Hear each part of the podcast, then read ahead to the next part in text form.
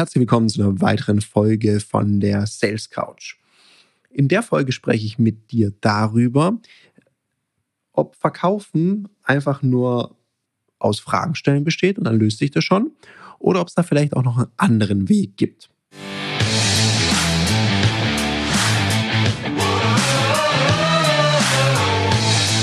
Herzlich willkommen bei dem Podcast Die Sales Couch Exzellenz im Vertrieb mit Tarek Abodela.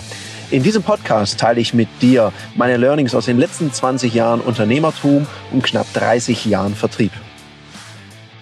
Aktuell befinde ich mich hier im wunderschönen Ägypten in Soma Bay in meinem Lieblingshotel im Urlaub und genieße einen tollen Urlaub mit viel Tauchen, Sport, ein bisschen Arbeiten, Chillen und auch sehr guten Gesprächen. Hier lernt man immer neue Leute kennen und wie das halt so ist, auch im Urlaub geht es mal um den Beruf. Und klar, du ahnst es schon, es ging dann natürlich relativ schnell auch ums Verkaufen. Und dann sagte mir jemand so, ja, im Verkaufen muss man ja gar nicht viel reden können, sondern da geht es ja einfach nur darum, stellst einfach ein paar gute Fragen und dann läuft es schon von selbst. Dann dachte ich so, ei, ei, ei, ei, ei, ei. Das ist so, die Aussage erinnert mich so an die Aussage, die man auch immer hört in Seminaren. 80 Prozent spricht der Kunde und nur 20 Prozent der Verkäufer, die Verkäuferin.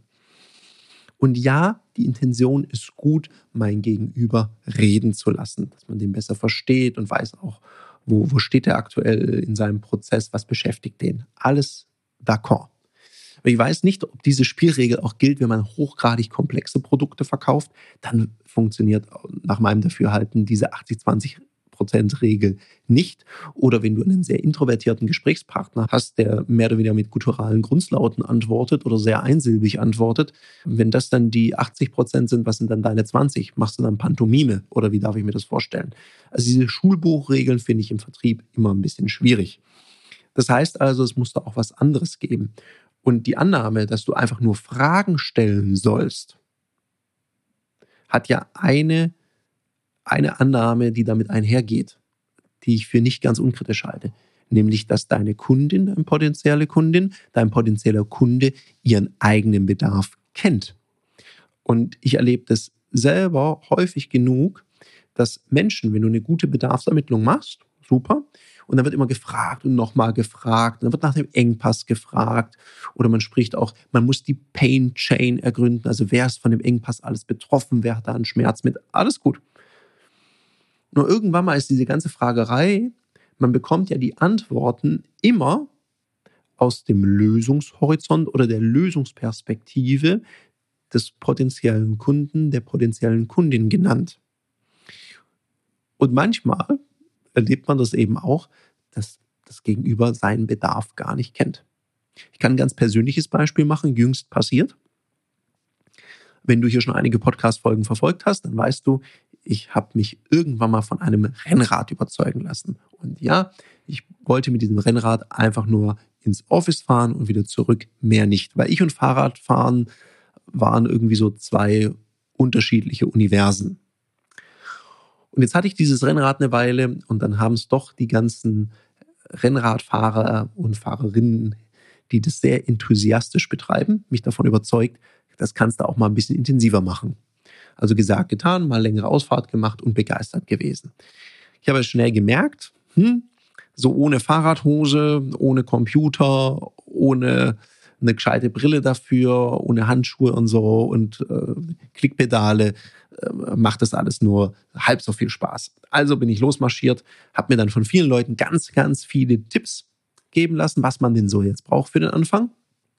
Und dann stand ich in diesem Fahrradfachgeschäft. Und der fing dann auch an, mir Fragen zu stellen, was ich denn so mache. Dann hat er mich irgendwas über Frequenz und was weiß ich was gefragt. Ich glaube, ich habe ihn angeguckt wie ein Auto. Und der merkte, glaube ich, schnell, ich habe keine Ahnung. Und da hat er sofort umgeswitcht und ich fand es super, weil der hat mir ein paar Fragen gestellt und dann hat er angefangen, mich so durchzuführen. Also er hat nicht das Gespräch geführt mit mir, sondern er hat das Gespräch wohin geführt. Natürlich hat er es zu seinen Produkten und Lösungen hingeführt.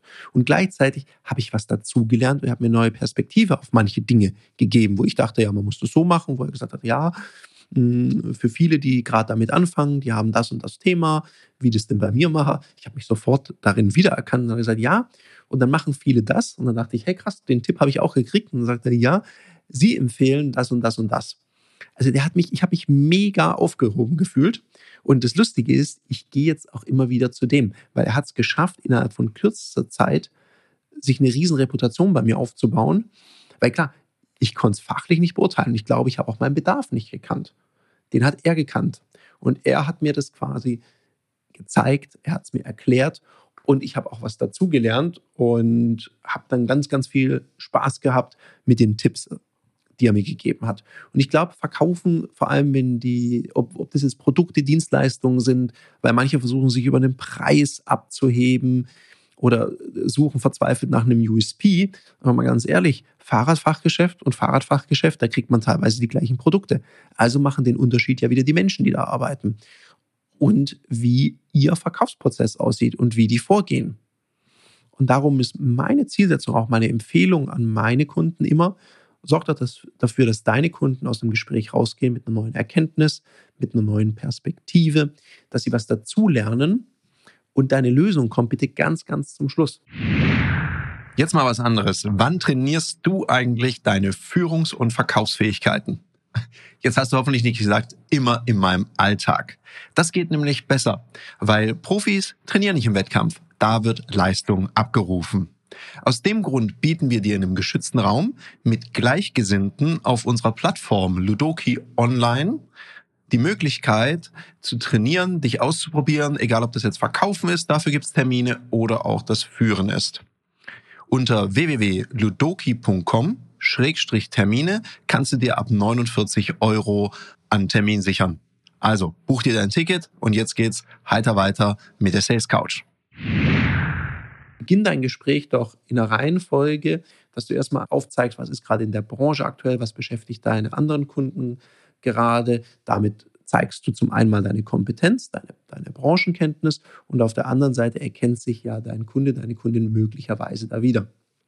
Dann geh mal rein und sag, okay, wenn dieser Engpass bestehen bleibt, was heißt es denn für den Kunden? Was heißt es für die Personen? Das heißt, es darf auch ruhig in der Konsequenz für den Kunden auch eine emotionale Wirkung erzielen. Die kannst du natürlich untermalen, indem du Statistiken verwendest. Du solltest also das, was du da erzählst, schon auch belegen können. Das muss gut recherchiert sein.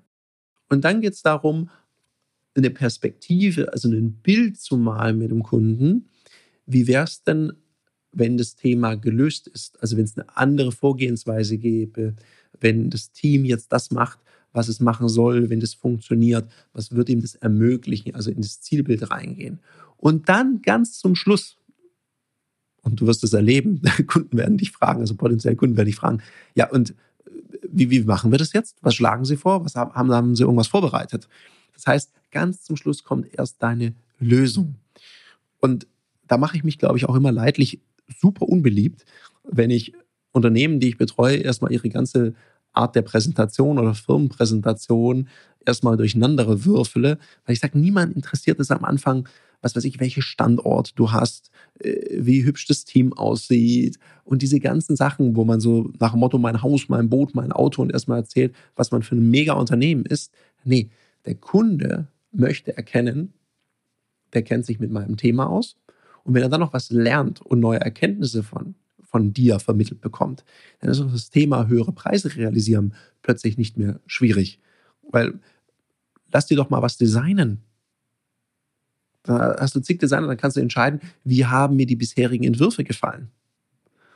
Wenn du mit jemandem ein Verkaufsgespräch führst und der dir plötzlich erklärt, ja, pass auf bei dem Design auf das oder wenn du es mal wo drauf druckst, dann achte drauf, dass die Buchstaben ein bisschen weiter auseinander sind, dann kann man das eben auch auf Textildruck lesen und, und, und, und, und. Dann denkst du, okay, das ist eine andere Art der Beratung. Dann geht es nicht darum, ja klar, machen wir, weil das wäre eine Bedarfsermittlung. Ah, Sie wollen Ihr Logo auf ein T-Shirt drucken. Mhm, welche Farbe soll es denn haben? Aha, okay. Und für was, für was wollen Sie das verwenden? Ist es für einen Sport? Ist es einfach so? Dann kann man noch in der Art des T-Shirts beraten werden. Das ist eine einfache Bedarfsermittlung.